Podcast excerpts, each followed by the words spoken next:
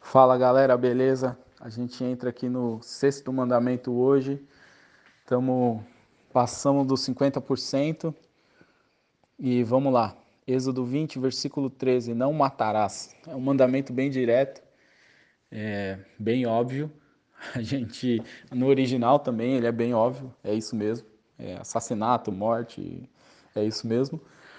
E mas eu quero sair do óbvio, de falar de, de assassinato, isso daí, isso aí tá bem óbvio, tá bem explícito. Mas a graça de Deus é uma coisa que vai um pouquinho além. Para muitos é fácil é, viver na graça, mas é porque a pessoa ainda não entendeu a graça. A graça de Deus vai um pouquinho além. Quando Deus fala para você, quando Jesus diz que se darem um tapa na sua face, você vira outro. Jesus está indo um pouquinho além.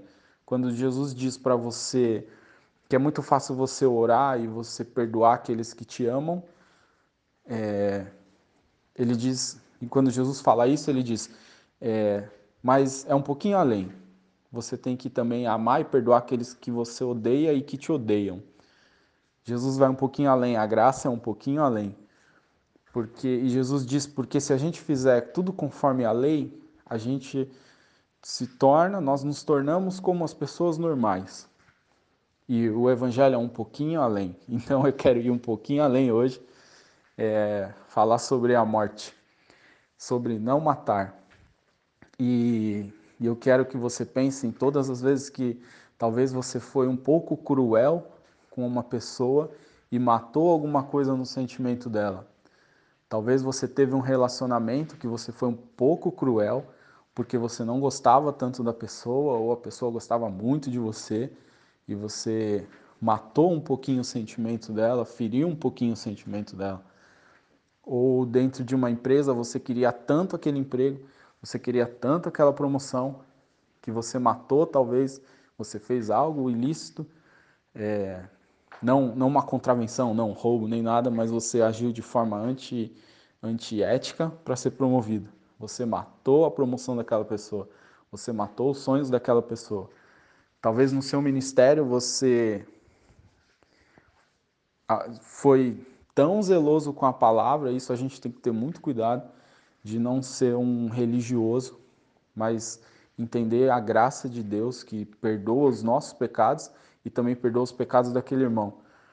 Como, como jovem, como líder de jovem, eu tenho muito cuidado com isso, porque eu entendo que é uma fase muito difícil em que os jovens, os adolescentes, principalmente os, adolesc os, os jovens, os adolescentes também, vai, eles estão entrando em uma, uma fase de conhecer o mundo. E as estatísticas mostram que é, a idade da, que eles entram na universidade é a idade que eles mais se afastam, porque eles começam a conhecer o mundo, principalmente os que cresceram na igreja. Isso é um fato.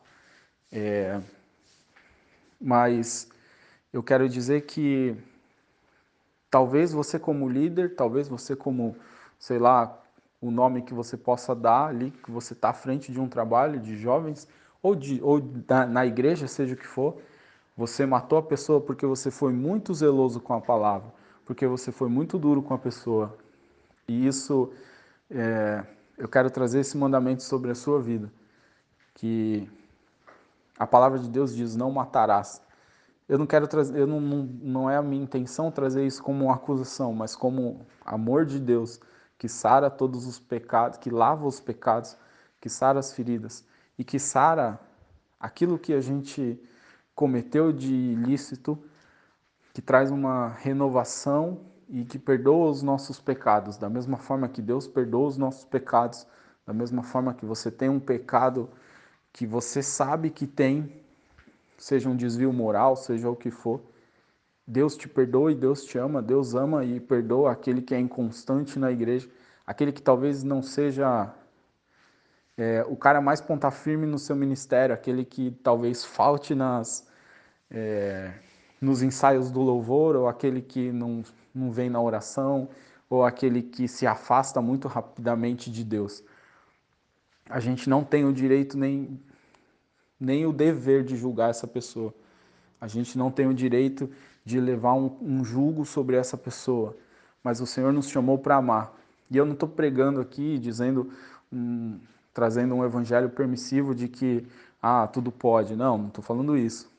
Lógico que a gente tem que corrigir e a gente tem que denunciar o pecado. Quando eu digo denunciar o pecado é expor, não para todos, expor para essa pessoa que ela está errada, com muito amor e com muita sabedoria, com o mesmo amor e sabedoria que Deus nos trata. Então, que você hoje pense nesse não matarás. O que você está matando? E talvez pessoalmente, pensando em você, bem rapidamente, pensando em você, o que você tem matado de Deus na sua vida? O que você tem matado de Deus nos seus sonhos? Talvez você tenha um sonho de viajar para fora, de ser um missionário, de ser um presidente de uma empresa, um CIO, seja o que for. Você tem um sonho de aprender um idioma. Você tem um sonho de um dia ser um pregador e você se vê pequeno. Você está matando aquilo de Deus na sua vida. E isso é um pecado. Que você se veja como Deus te vê e que você veja as pessoas como Deus te vê também, com o mesmo amor. Deus abençoe, galera, e até a próxima.